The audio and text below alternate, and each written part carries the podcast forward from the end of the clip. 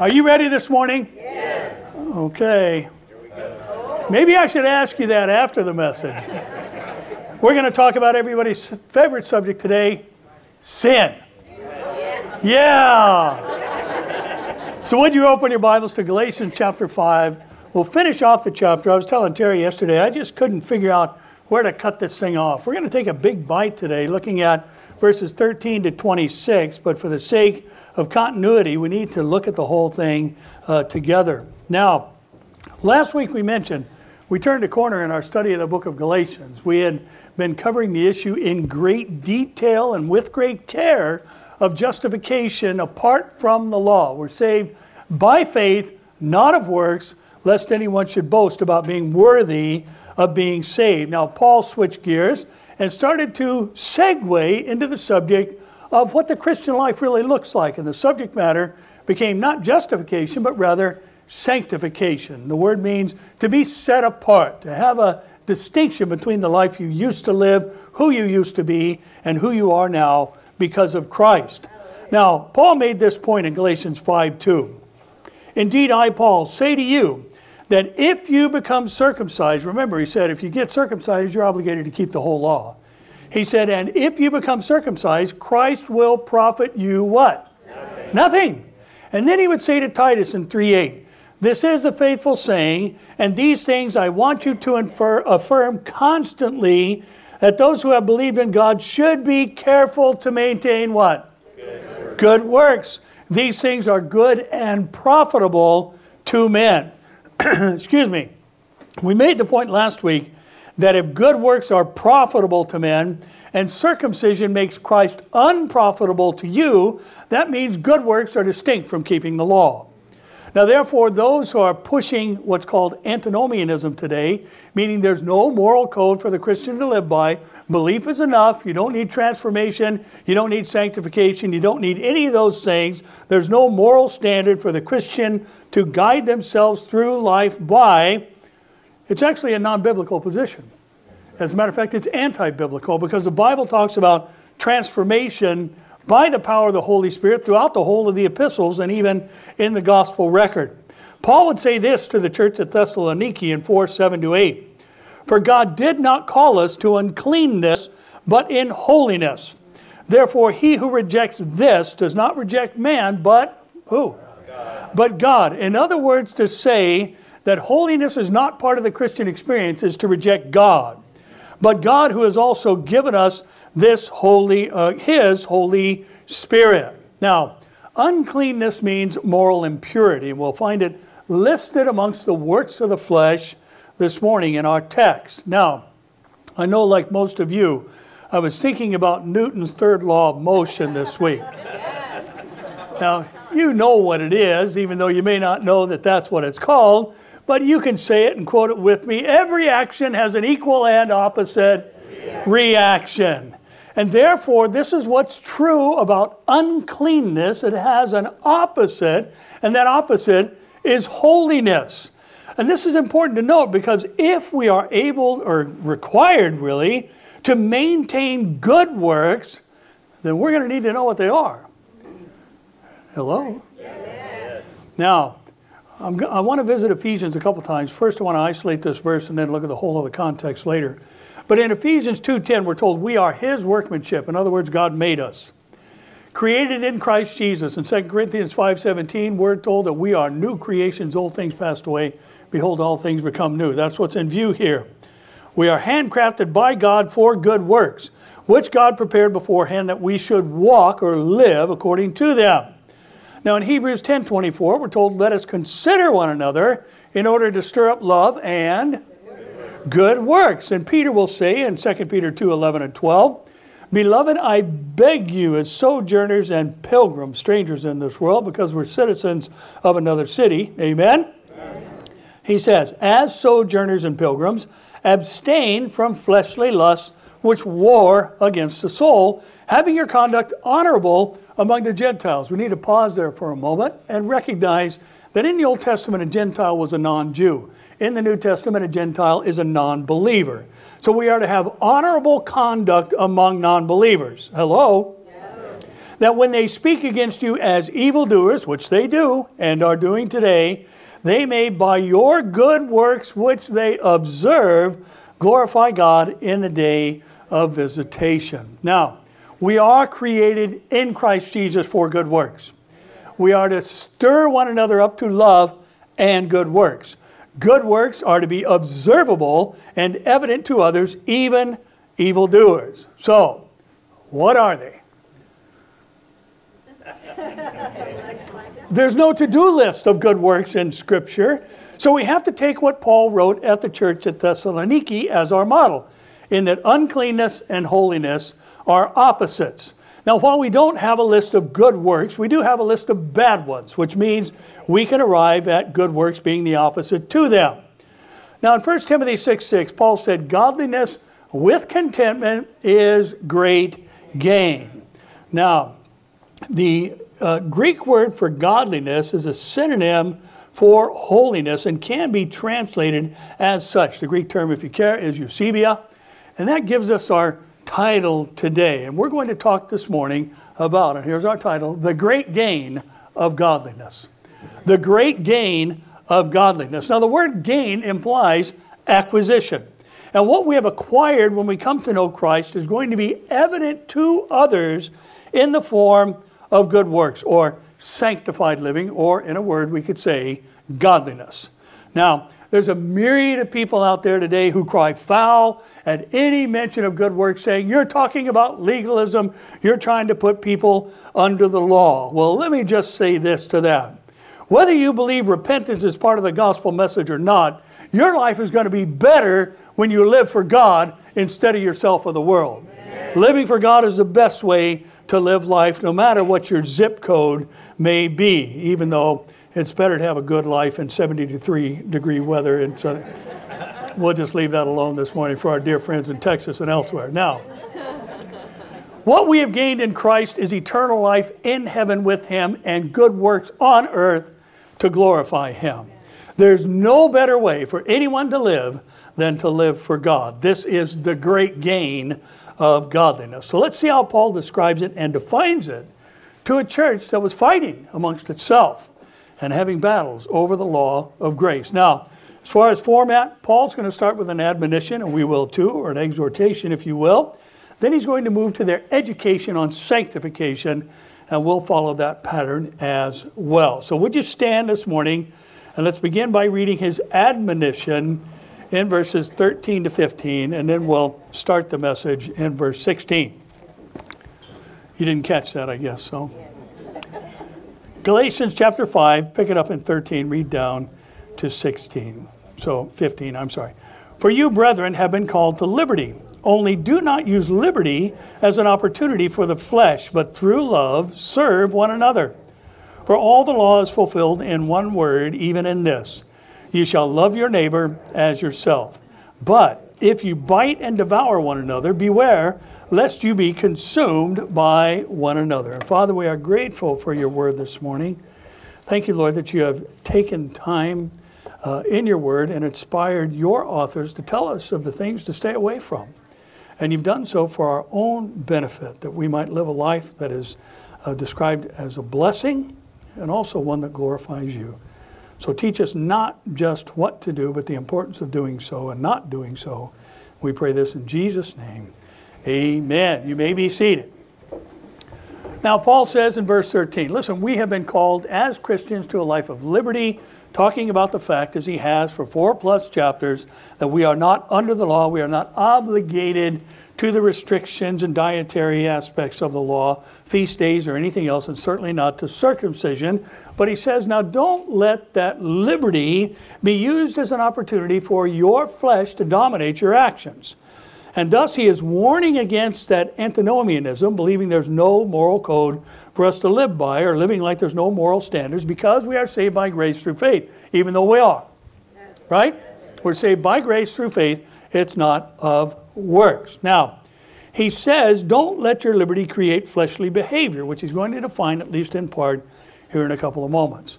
Now, Peter again will say this in 1 Peter 2 15 to 16 For this is the will of God, that by doing good you may put to silence the ignorance of foolish men, as free, yet not using liberty as a cloak or a covering or even a justification for vice. And we'll talk about vice and virtues later, but as bond servants of God. Now, this is important because Peter, writing on the same subject, tells us the subject was not an issue that was limited or specific to the church at Galatia, nor is it limited to the first century. I personally believe that just as justification by faith was the primary issue that the church at Galatia was dealing with, I believe sanctification is the most important issue and needs to be dealt with within the church in the 21st century. Now, we're going to deal more thoroughly with this issue in a few moments, but Paul then moves on to the responsibility that we have to one another. We are to serve one another in love. Because even the law and all its restrictions and observances and feast days and all the other things, Leviticus 19 18 said that we are to love our neighbor as ourselves. Now, I think Paul helped us understand this in Romans 14 1 to 4, where he said, Receive one who is weak in the faith, or a young believer might be implied there, but not to disputes over doubtful things. For one believes he may eat all things, but he who is weak eats only vegetables. Let not him who eats despise him who does not eat, and let not him who does not eat judge who, him who eats, for God has received him. Who are you to judge another servants? We are all God's servants, right? Yeah. To his own master he stands or falls. Indeed, he will be made to stand, for God is able to make him to stand. And of course, you know, we got the issue of meat sacrificed to idols and all those other things that people are waging war over or were uh, in Paul's time. And he addressed this in detail both in his letters to Corinth and Rome. We have a battle raging today as to whether or not we should eat at Five Guys or In-N-Out. the answer is clear Five Guys is the better burger. There's no doubt about that. And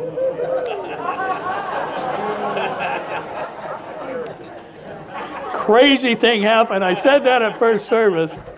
I said that at first service, and then this brother that goes down and witnesses every weekend at the Huntington Beach Pier with Ray Comfort says to me after the service, Hey, Ray said to say hi, and he gave you this, and he hands me a gift card to In-N-Out of all places. So. Paul's saying, hey, don't get all hung up on these kind of things. Don't be fighting over silly stuff. And what he says to the church in Romans, or, or, in the book of Romans, is listen, not that we're to accept anything and everything done and believed by anyone who calls himself a Christian, but what he's saying in Romans and to the Galatians is listen, when there's a matter involving someone's maturity spiritually or a matter of interpretation, he says, hey, treat other, uh, one another with love. In other words, treat others when they may be wrong or misguided like you would want them to treat you. Isn't that the golden rule? Do unto others as you would have them do unto you. Some would say it's do unto others before they do unto you, but that's not the golden rule. Now, Paul's letter to the Galatians tells us that this must be at times strongly and aggressively done. Remember, he called them fools twice. Oh, you foolish Galatians. He even said they were bewitched, kind of uh, being pushed around by the, the tactics of witchcraft. But then later, we found his motivation. He called them his little children because he loved them with a parental type love. And this is how we deal with one another. And here he says, listen, if loveless infighting is how you're going to spend your time, it's going to consume you instead of loving and serving one another. Now, this is his admonition. We're not going to draw a conclusion from this section because it speaks for itself. Don't let being out from under the law lead you to living in lawlessness and treat one another with respect and love. And this is part of the great gain of godliness. So let's start our message this morning. You ready? 16 to 18. I say then, walk in the Spirit, and you shall not fulfill the lust of the flesh.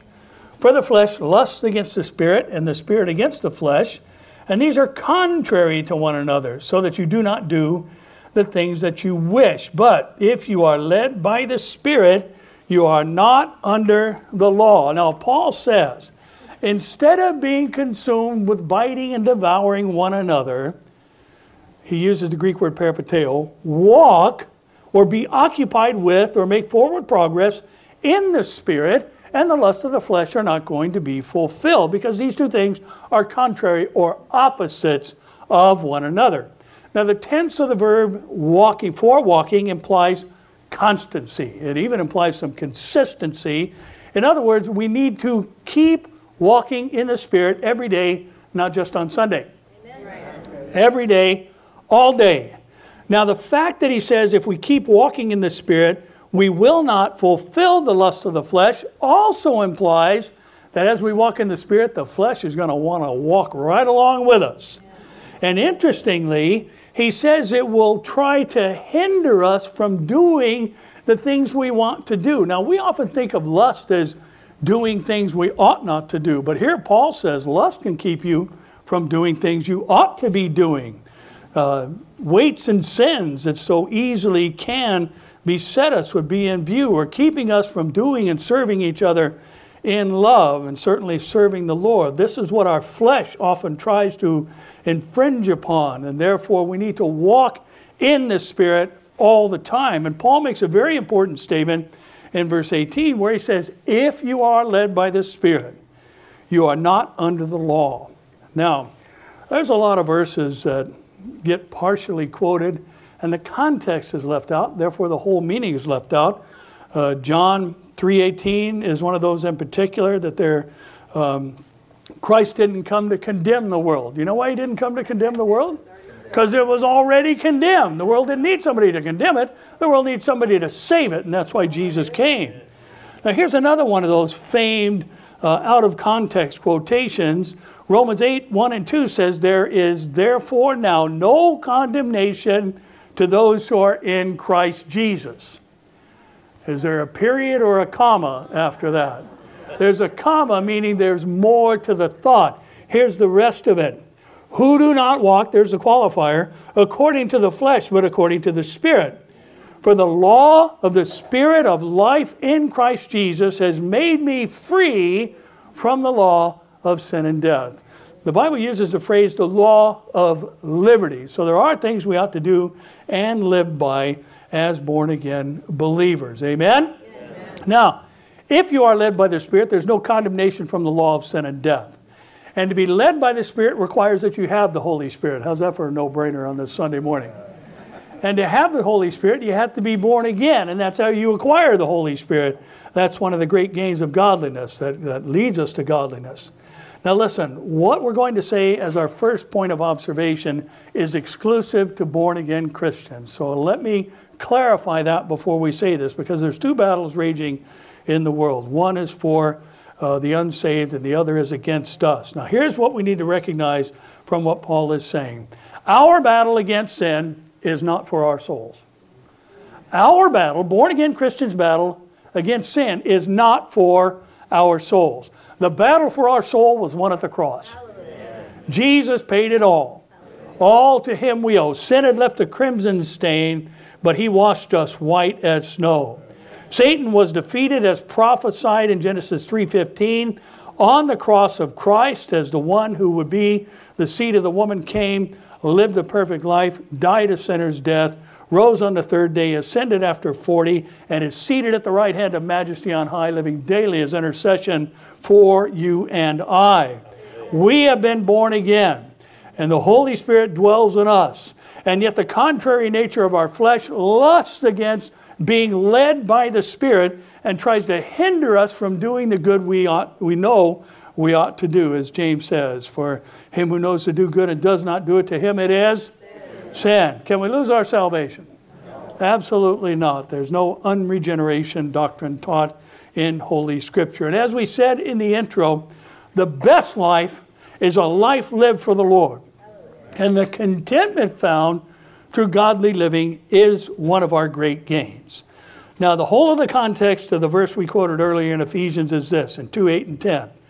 For by grace you have been saved through faith and that not of yourselves. It is the gift of God, not of works, lest anyone should boast. So again, we are His, God's workmanship, created in Christ Jesus for good works, which God prepared beforehand, that we should walk in them. We should walk in the things God has called us to walk in, right?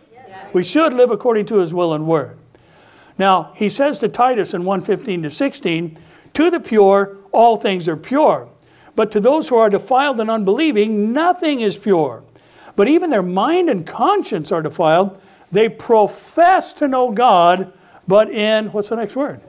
In works, they deny Him, being abominable, disobedient, and disqualified for every good work. now, to walk in the works prepared beforehand is part of having been saved by grace through faith. The unbelieving are disqualified from every good work, and we might view these things as the things that really matter. Let me remind you of something. The most important thing in our lives that we can do is lead people to Jesus. Amen. There's nothing more important than that. It's more important than your job, your car, anything else. It's more important than pandemic. It's more important than our health. It's more important than anything. So we ought to be all in for leading people to Jesus. Amen? Amen? Now, can non believers do that? Well, God could speak through a donkey. Okay, he did that once, so let's not use that as our argument, okay? Now, there's another element of this that I know to be true personally, and I know it's always been true because of David.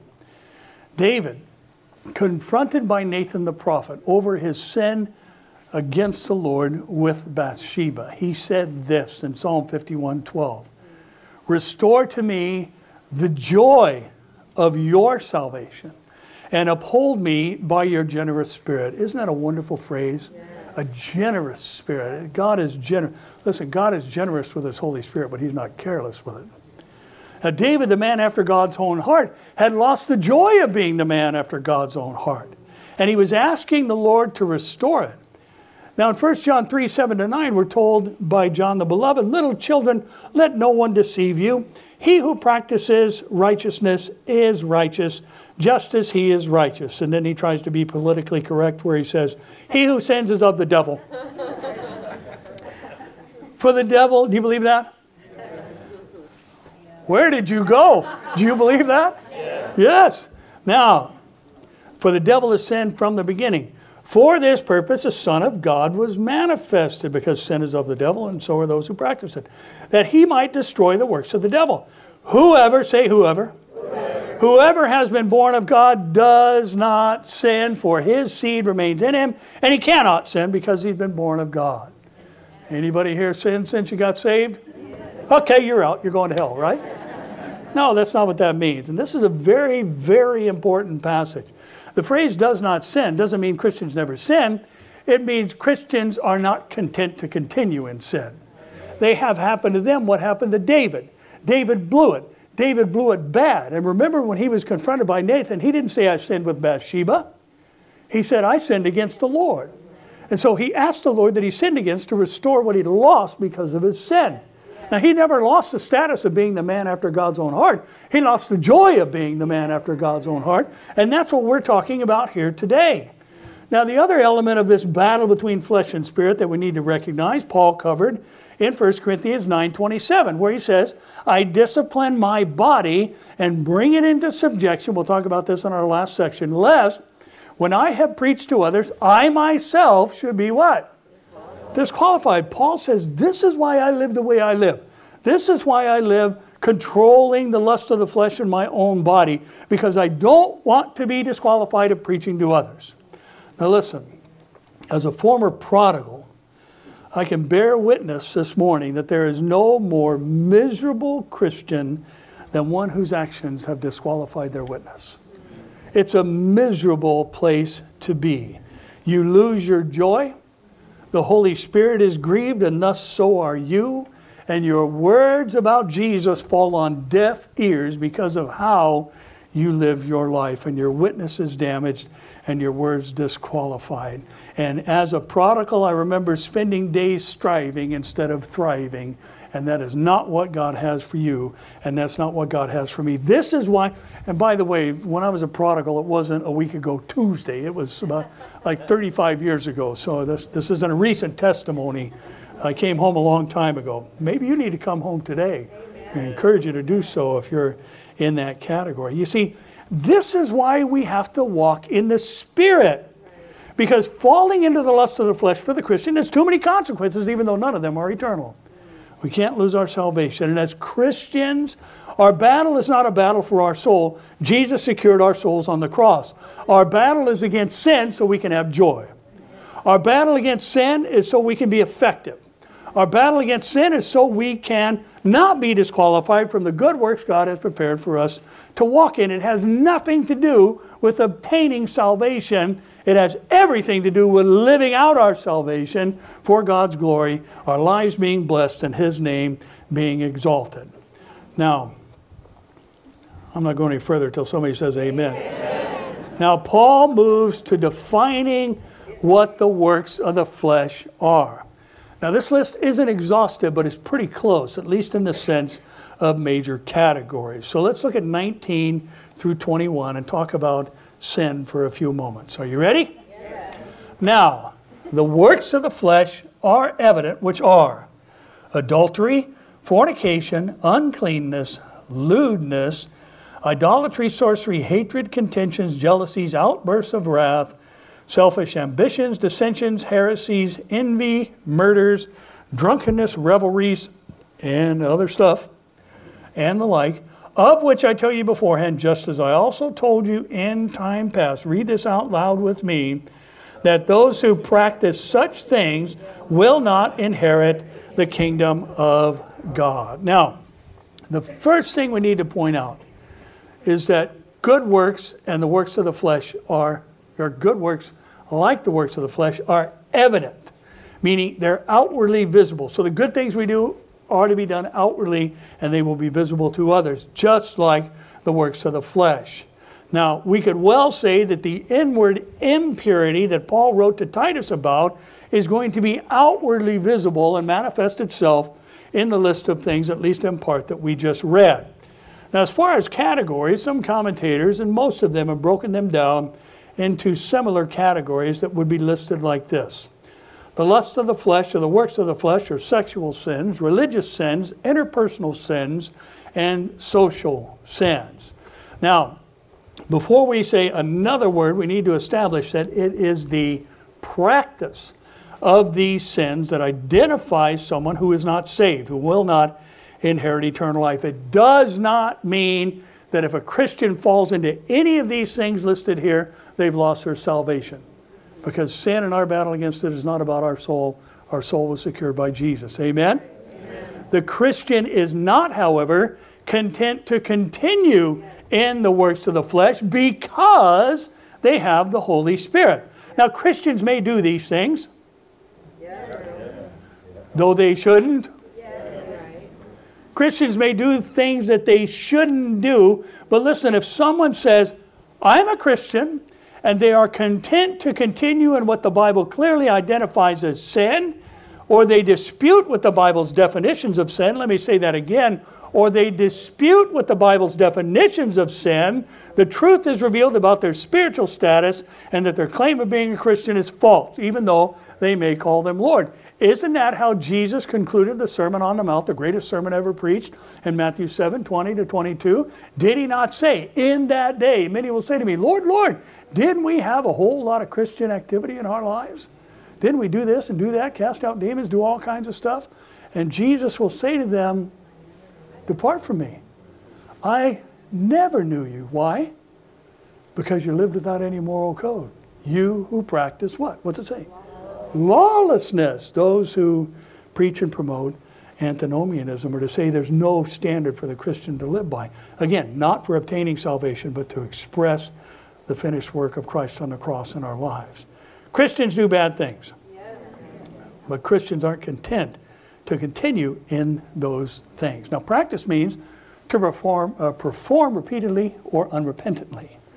Now, in Romans 128 to 20, uh, 32, there's a digression, a moral digression that begins with challenging God as creator, moves to sexual immorality, and ends up here. Romans 128 to 32, even as they did not like to retain God in their knowledge. Is that going on today?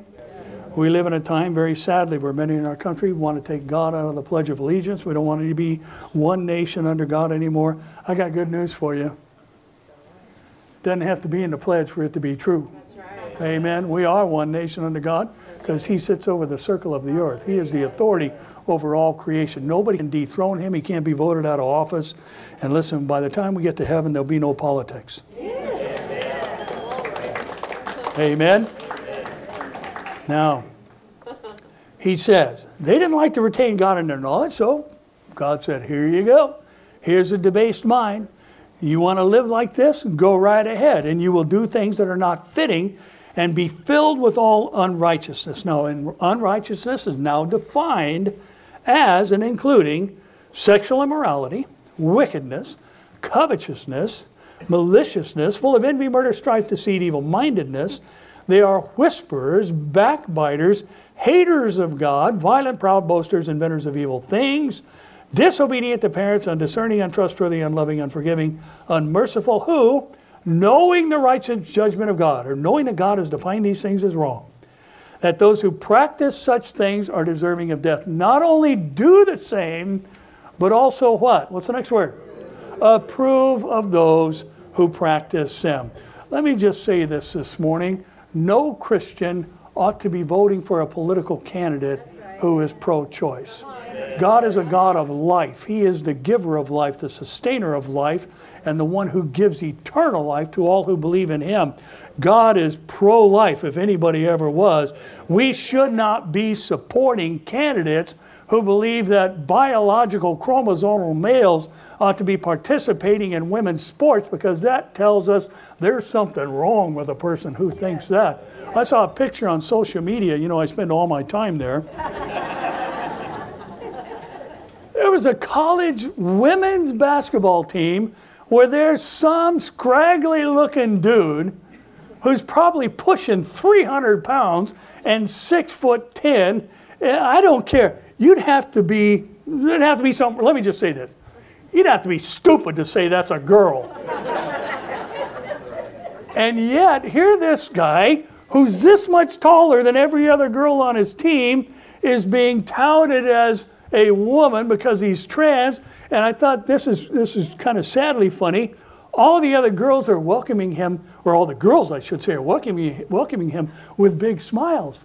You know why they're welcoming this 6'10, 280 pound guy with big smiles? Because they're going to win.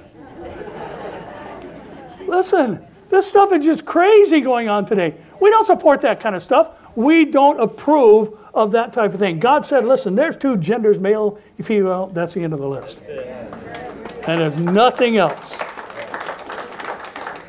Now, you know, we just live at a time where, well, what, what about their feelings? Well, what about it? What about their feelings? Listen, eh, we live in a time where nobody can be messed up anymore. There's messed up people. There always has been. Right? Well, God's in the business of taking messed up people and fixing them up. That, that didn't come out, but sick fixing them up. How about just fixing them? Amen. Aren't you glad he fixed you? You were messed up. That's what Colossians 1:21 and 22 say. Once you were alienated from God and enemies in your mind because of wicked works, but now Christ through his physical body through death has presented you holy in his sight, without blemish and free from accusation. Man, that's some good stuff. Amen. You were messed up. God fixed your problems. He is good and gave us the mind of Christ. Listen, Romans says that those who did not like to retain God in their knowledge are going to have evidence of their inward decision outwardly. And he says the same is true of those who approve of evident sinful behaviors. Now, take the list of character flaws in Romans, add it to our list here, and you have a pretty good definition of sinful behavior sexual sins, religious sins, interpersonal sins, and societal sins. So, do you want to know the things we should not do as Christians? Hmm, four of you do, the rest of you will put on the prayer chain. What's up with that? Do you want to know the things we ought not to do as Christians? Okay, category one sexual sins. They're called adultery, fornication, uncleanness, and lewdness. These are all forms of sexual activity outside of the male female marriage relationship, and God has ordained that that is the restriction of the boundaries to those who can have sexual activity as a part of their life. We'll talk about more, uh, more about those who reject that, those boundaries uh, here in, in the second hour of our message. now, these are works of the flesh and they need to be repented of. Amen. Whatever. So, now, religious sins are idolatry and sorcery. Idolatry is just worshiping or putting anything before God as the top priority in your life. Now, sorcery comes from the Greek word, I'm sure we've all heard it, pharmakia. And during the first century, it was often the practice of pagan religions to use drugs to enhance the spiritual experience, but it was not a positive spiritual experience in that there was demonic uh, activity associated with it and all that. And this too is a work of the flesh. Now, we don't need, I've, I've had people sit, I've heard it many times, but I had somebody sit across from my desk in my office one time and tell me, I can understand the Bible a lot better when I smoke a joint first. I'm not even going to say anything else except that's stupid. Now, we have a list of eight interpersonal sins that follows, and these are super important because they're all happening right now. The list is hatred, contentions, jealousy, outbursts of wrath, selfish ambition, dissensions, heresies. Now, heresy is not strictly related to departures from sound doctrine, as we'll see in a moment. Envy, all of which have a negative impact on society. And may I remind you, we as Christians are to have a positive impact on society. In other words, we are to bring to society exactly the opposite of all these things. The opposite of hatred is love. That's why Paul started there. Now, hatred is an interesting word. Now, I want you to dial in, especially you young people here this morning. Listen, hatred means enmity between groups. Is there any of that going on today? Enmity between groups. Contentions means groups at enmity fighting with each other.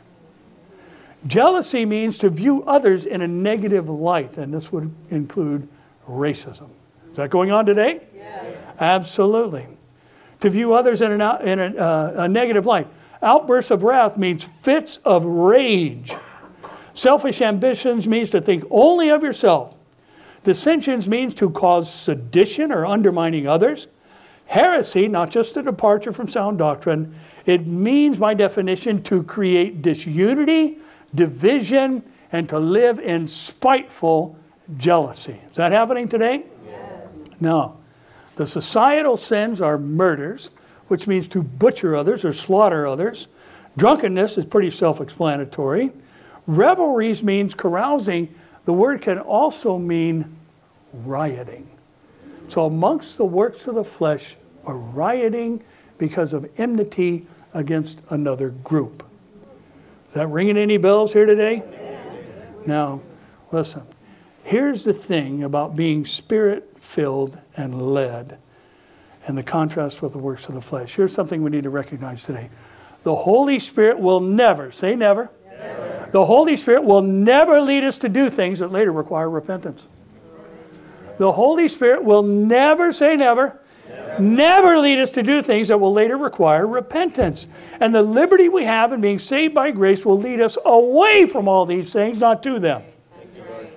And listen, if we move in that direction, we'll lose our contentment, even if we fall into them temporarily or for a season. And if we defend them or continually practice them, it is potentially evidence of not knowing the Lord at all. And Psalm 36, 1 to 5, the psalmist King David says, An oracle within my heart, something God divinely inspired, concerning the transgression of the wicked. There's no fear of God before his eyes. For he flatters himself in his own eyes when he finds out his iniquity and when he hates. The words of his mouth are wickedness and deceit. He has ceased to be wise and to do good. He devises wickedness on his bed. We might say even his dreams are abhorrent. He sets himself in a way that is not good. He does not abhor evil. Your mercy, oh, listen to this. Your mercy, O oh Lord, is in the heavens. Your faithfulness reaches to the clouds. Our nation has lost its way. But we need to remember our nation is people. And our nation's people have, by and large, lost its way. But listen, God is merciful. Yes. Remember, we talked about quoting partial verses or verses out of context? Yes. Uh, I think it, the last count was 72,348,562,000 times. I have seen Second Chronicles 7:14 quoted on social media or elsewhere. And the quotation is that if we call on God and pray, He'll, for, he'll forgive our sin and heal our land. Is that what it says? No. If my people, not the pagans of the world, but if my people, called by my name, shall humble themselves and pray and seek my face and turn, what's that symbolize? Repentance. And turn from their wicked ways, then I will hear from heaven, forgive their sin, and heal their land. Listen, what that says is we got no business participating in riots and sedition and all those other things. We are to be any nation's best citizens, and we are to stand for and promote good. Amen? Amen? Now, our nation has lost the fear of the Lord, like David said. There's no fear of God before their eyes. He says they flatter themselves in their own eyes when they find out about their own iniquity. In other words, they say, Oh, yeah, the Bible says I shouldn't do that. So what? Who cares? Is that happening today? Hello? Yeah. Well, here's the solution. Acts 3:19. Repent therefore and be converted, that your sins may be blotted out, so that times of what? Refreshing uh, may come from the presence of the Lord. Listen, our nation is seeing hatred, contentions, jealousies, outbursts of wrath, selfish ambitions, dissensions, heresies, envy, murders, and rioting because they are walking in the flesh and not led by the Spirit. And listen, we are the salt of the earth. We are the light of the world, and we are to stand in moral purity and to stand against evil and promote good. And we do that by walking in the Spirit. Now, times of refreshing will only come when people repent. I knew the amens were going to get weaker and weaker throughout the day when we're talking about sin. Now, for you and I, as born again, Jesus loving Christians, the Holy Spirit will never lead us to do things we'll later need to repent of. And listen, if we got there, we got there on our own because God doesn't tempt anyone. Even though this happened maybe 15 years ago, it's something I just, I'll never, I don't think I'll ever forget it until I go to heaven and God gives us a new memory. Thank the Lord, amen. amen. But I had a guy tell me one time that he left his wife after 28 years and married another woman, and he said this Listen, if God didn't want me to marry her, then he shouldn't have brought her across my path. no, she should have been able to cross your path, and you not be stupid enough to disobey God. You see, that's what being led by the Spirit is. You don't follow your wandering eyes and mind and all that. What was he doing? He was blaming God for his sin. Well, if God's in control, he should have known better. Well, God is in control and he did know better. You're the one that blew it. Amen? Amen? Now, God doesn't tempt anyone, right? Now, we have just seen what the flesh wants to lead us into. Now, let's see what the Spirit and the great gain of godliness will lead us to. You ready for this? Yes. Here's some good stuff. Let's not talk about sin anymore. Okay. At, at least not till the end of the message. So. now, 22 to 26. Let's finish off here.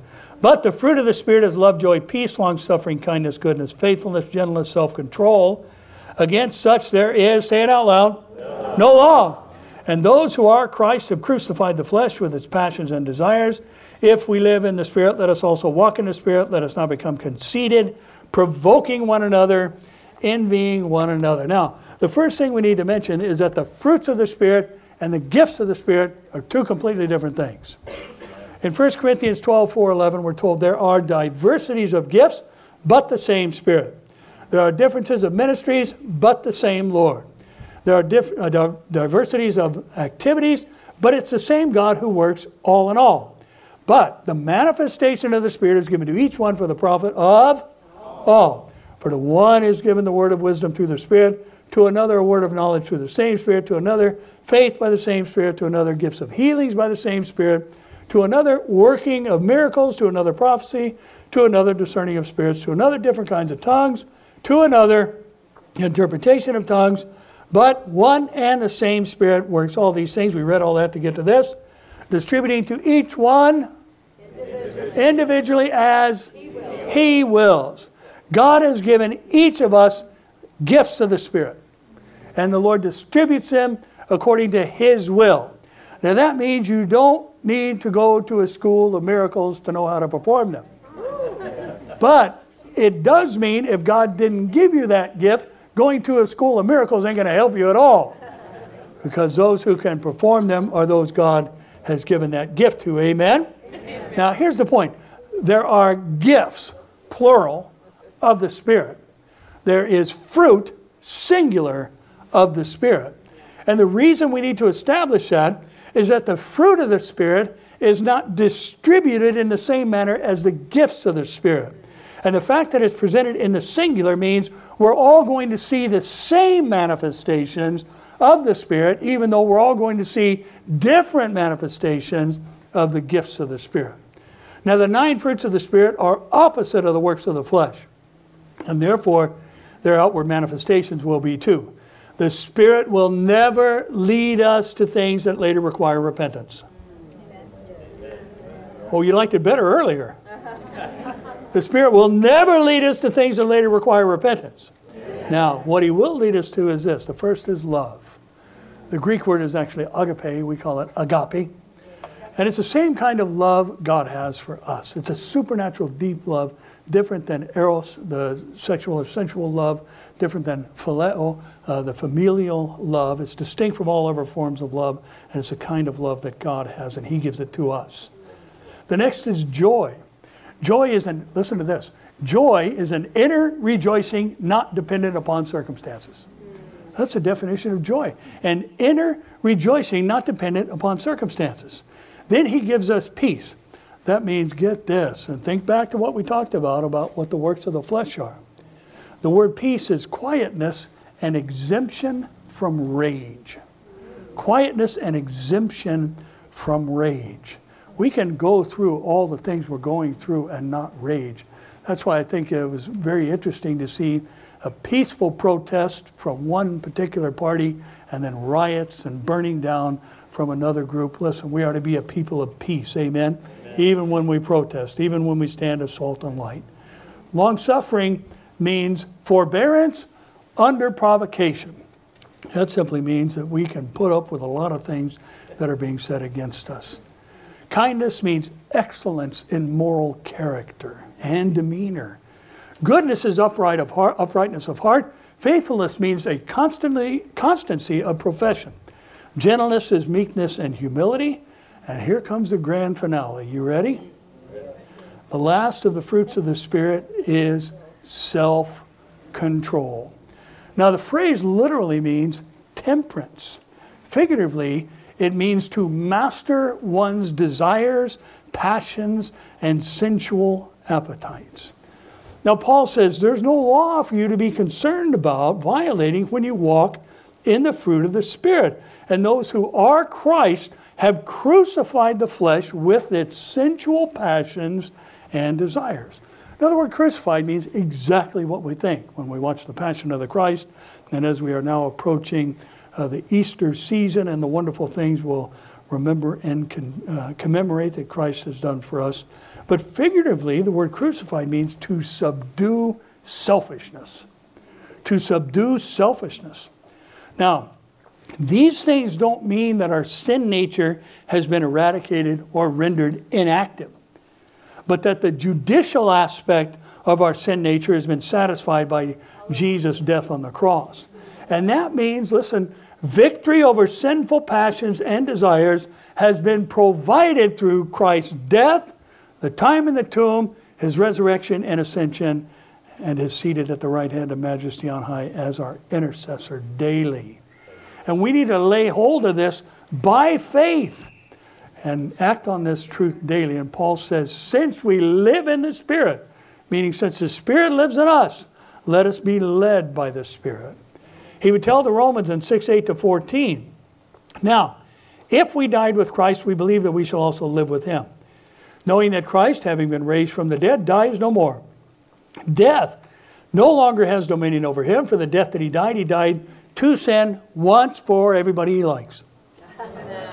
once for all. But the life that he lives, he lives to God. Likewise, you also reckon yourselves to be dead indeed to sin, but alive to God in Christ Jesus our Lord. Therefore, do not let, do not let, their self control, Do not let sin reign in your mortal body, that you should obey its lust. And do not present your members as instruments of unrighteousness, defined in Romans 1, but present yourselves to God as being alive from the dead, and your members, meaning body parts, as instruments of righteousness to God. Listen to this. For sin shall not have dominion over you, for you are not under law, but under grace. Now, since the unrepentant practice of the works of the flesh identifies those who will not inherit eternal life, we can assume that the works of the flesh and sin are synonymous. And we are not to allow sin to have dominion, meaning rule or authority over us. So here's our takeaway, and I'll let you go. Listen this morning. Walking in the Spirit is a life of power and authority. Walking in the Spirit is a life of power and authority. The works of the flesh and walking in the Spirit are opposites. And that means that walking, or, or the works of the flesh, are signs of weakness and subservience to what the enemy wants us to do. And thus, this will result in conceit and envy that leads to provoking one another as the end result. But Paul said in Romans 8, we are not debtors to the flesh to live according to the flesh. For if you live according to the flesh, you will die. But if by the Spirit you put to death the deeds of the body, you will live. For as many as are led by the Spirit of God, these are the sons of God. Listen, you don't have to sin if you don't want to. You have the power, the authority of all of heaven in the personage of the, the third member of the Godhead, the triune Godhead, the Holy Spirit in you. That's why John the Beloved would say in 4 4 of his first letter, Listen, you have overcome the world because greater is he who is in you than he who is in the world. The strength and power, the strength and power and the authority that gives us self control is no less than the Spirit of Almighty God. He doesn't lose battles, he doesn't have close calls, he doesn't get pushed around by the devil. The devil is not his evil equal.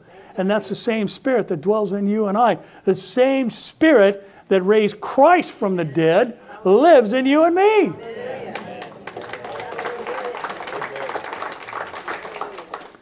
Now, did I say I was wrapping up? Still thinking about it. Let me just say this. I have to say this. I have to get this in this morning because it's rampant. The children of God do not defend or promote sexual sins. Amen. Was that a whispered amen I heard out there? The children of God do not defend or promote sexual sins as the Bible has defined them. The children of God do not say it's culturally acceptable for homosexual sin to be practiced within the Christian community. The Bible says otherwise. The child of God does not promote or practice religious sins, like believing portions of the scripture that you agree with, or saying that all religions are equal and valid because people believe them. No child of God defends interpersonal sins, including hatred manifested in enmity between ethnic groups. Racism is not welcome in the body of Christ because it leads to these groups fighting with each other like we see today, viewing others in a negative light, causing fits of rage, sedition, sedition and disunity. These are works of the flesh Works of the flesh are sin. Sin needs to be repented of in order for times of refreshing to come. And times of refreshing is one of the great gains of godliness. Somebody say, Amen. Amen. Father, we are thankful for your word this morning. Thank you, Lord, that you inspired your authors to take the gloves off now and then and just tell it like it is. And so we're grateful, Lord, that there's no muddiness, there's no murkiness as to what is behavior that will bring glory to you and blessing to us. And Lord, we recognize that we have this lifelong battle until we're glorified and perfected and given those bodies that are like that of Christ, as Philippians 3 promises, the transformation of these lowly bodies as the uh, the predestined body of the glorified state is given to us. But Lord, we recognize that there are those today who are being taught otherwise within the walls of places called churches. So we thank you that we have your word. And Lord, we think about churches like the one this past week that said the Bible is not God's word. And Lord, we thank you that your word has proven itself to be otherwise. The inspired and holy word of God on every page. Lord, we thank you that we don't need to look to culture and changing tides of opinion to find out what the truth really is. Your word stands fast in the heavens. It is unchanging and immutable, just like you, the Son, and the Spirit. So, Lord, help us not to be bullied in these last days. Help us to stand fast, doing all to stand, even if we stand alone. Help us to stand for truth, because only truth can make people free. Even in a time where they understand that you have said things are wrong and they choose debased behavior instead. Help us, Lord, to keep speaking the truth in love. Keep coming at them so that others might be saved. We thank you also, Lord, that you welcome the prodigals home. And I pray if there be any here today who've wandered, even if the wandering is mental, Lord, that they would have the mind of Christ and come home back to the Father's house and therefore will and experience the refreshings of repentance. So we thank you for these things. And we thank you that you are a God of mercy and that they are new every morning and great is your faithfulness. We bless you. We honor you. We thank you. In Jesus' name, and all God's people said, Amen. Amen.